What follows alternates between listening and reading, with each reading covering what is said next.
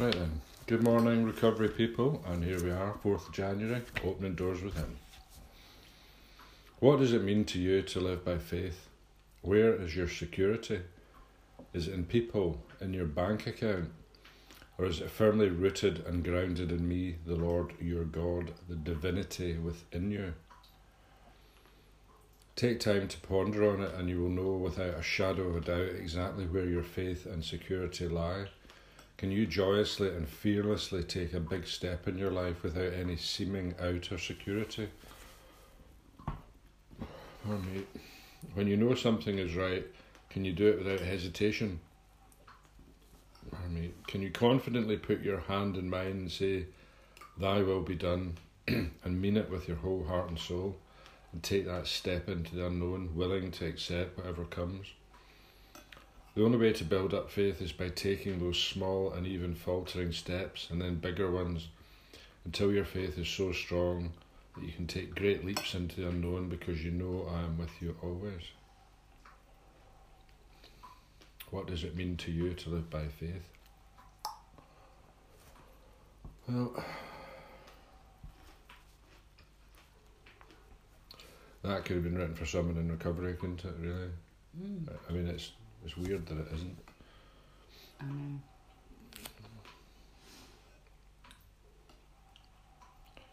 Build up your faith.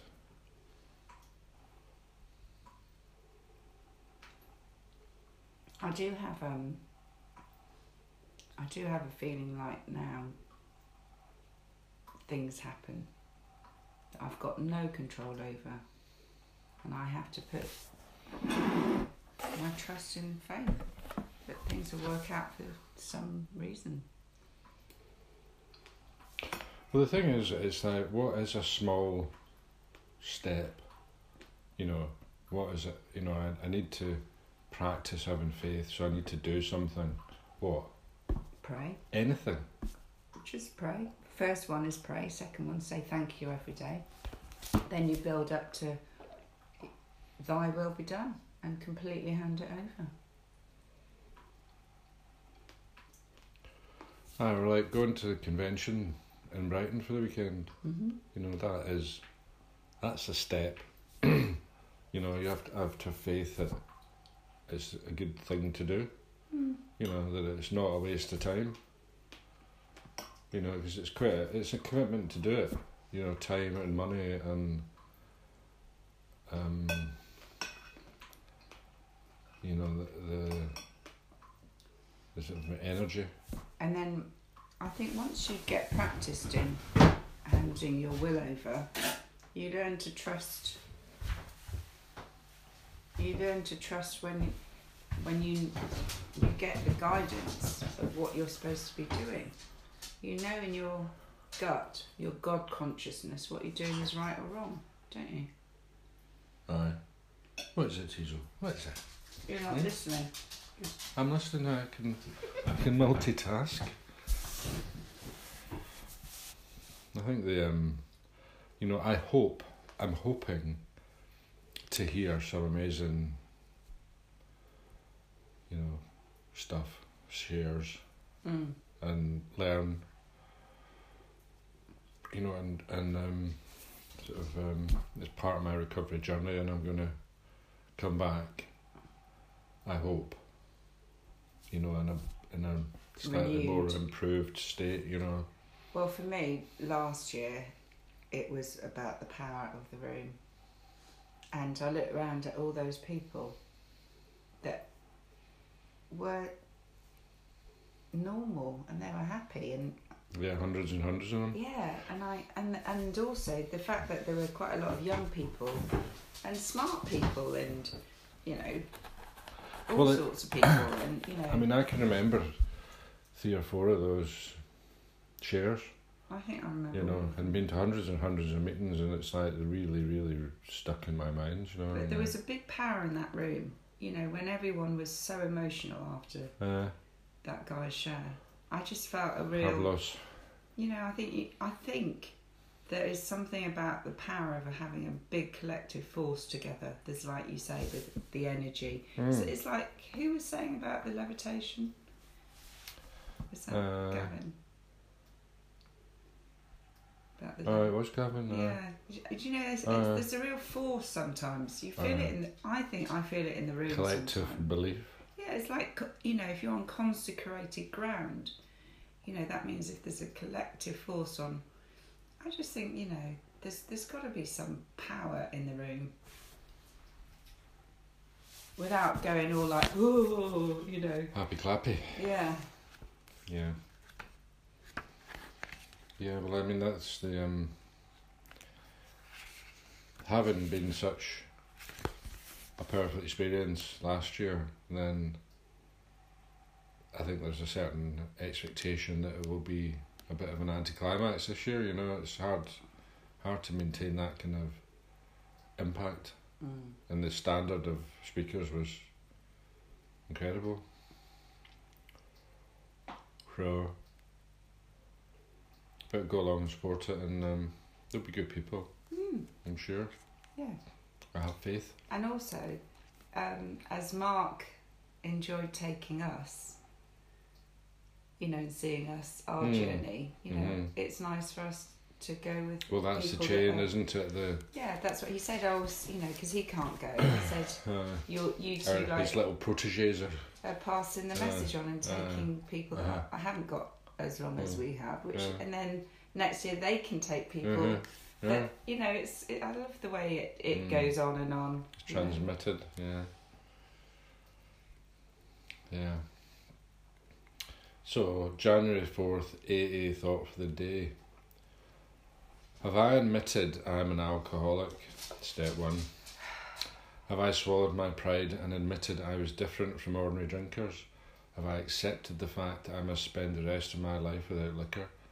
Have I any more reservations, any idea in the back of my mind that someday I'll be able to drink safely? Am I absolutely honest with myself and with other people? Have I taken an inventory of myself and admit the wrong I've done? Have I come clean with my friends? Have I tried to make up for them for the way I've treated them? Sorry, have I tried to make it up to them for the way I have treated them? Uh, that's just that's steps one to nine, really. Mhm. Meditation for the day. I will believe that fundamentally all is well. Good things will happen to me. I believe that God cares for me and will provide for me. I will not try to plan ahead. I know that the way will unfold step by step. I will leave tomorrow's burden to God because His is the great burden, because He is the great burden bearer. He only expects me to carry my one day's share. Prayer for the day. I pray that I may not try to carry the burden of the universe on my shoulders. I pray that I may be satisfied to do my share each day.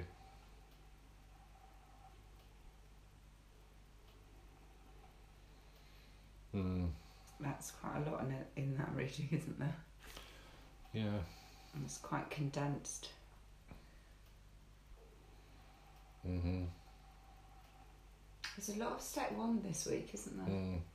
Well, it's Jan. It's first of January. It's first month of the year. You know, Mm. start of the year, start of the step, start of recovery. Mm. Yeah. I'm absolutely honest with myself and with other people. So it's like all about step one. And then a quick bit is bit step four and step nine. So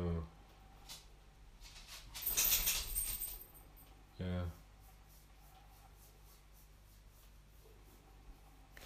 I mean it was like our, our Irish friend, you know, being in step one for ten years.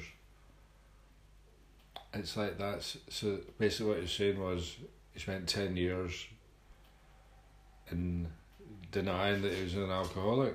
It took, it took that long to wouldn't, accept it. wouldn't admit it that he was you know, a hopeless case. You He know, never took a he had drink. no power. He never took a drink in that time. Ah, well, that sounds horrendous, Mm. Doesn't it? Dry drunk for ten years.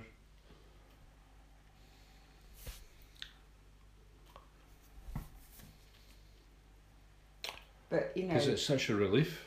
You know what I mean? If you when you finally decide, you know what, I I, I admit defeat. I know. I can't fucking deal with that shit.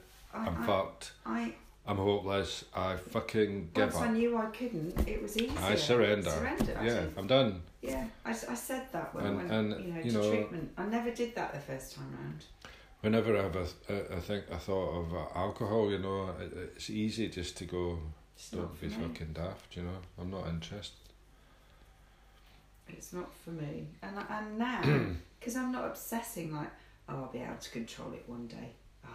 Mm, I can go on holiday or mm, I can go to a festival. That'll be fine. mm. Can't. Now I know I can't. Now I know that I can never drink like a normal person. I can't. You know, the obsession's gone. Mm. But it's it. You, how do you get someone to surrender if they're not ready? You can't. This is the thing, isn't it? You know, how do you get somebody to accept they're ill when the doctor doesn't tell them they're ill? You know, we're all used to being told by a doctor, you got cancer, you got heart disease, you've got, you know, TB, you've got diabetes, you've got celiac, you've got alcoholism. They don't do that. Why not? I mean, they'll diagnose you as ADHD or bleeding PTSD, but not alcoholic, you know, or a drug addict. I find it peculiar, you know, because if they did, it would really help people. Well, you see, You're fucked, mate. You know, if the doctor tells you, you're going to believe it. there's there's there are pro- problem drinkers that are not alcoholic. Aye, but I mean, there's quite quite obviously many people who are not problem drinkers. They're hopeless fucking alkies, you know. Mm. That still the doctors. Maybe they do, you know. I mean, I suppose a lot of them do, you know. Yeah, I'm not going to have a go at doctors. Mm. It's not the point, is it? the point is that there's no recovery until you admit defeat. There's no step two before step one. There's no step three before step one, you know, but you have to keep doing step one on a on a daily basis because you know the the life in recovery is amazing. If you forget step one, um, your whole life's threatened. You know, your foundation's gone. The whole thing collapses.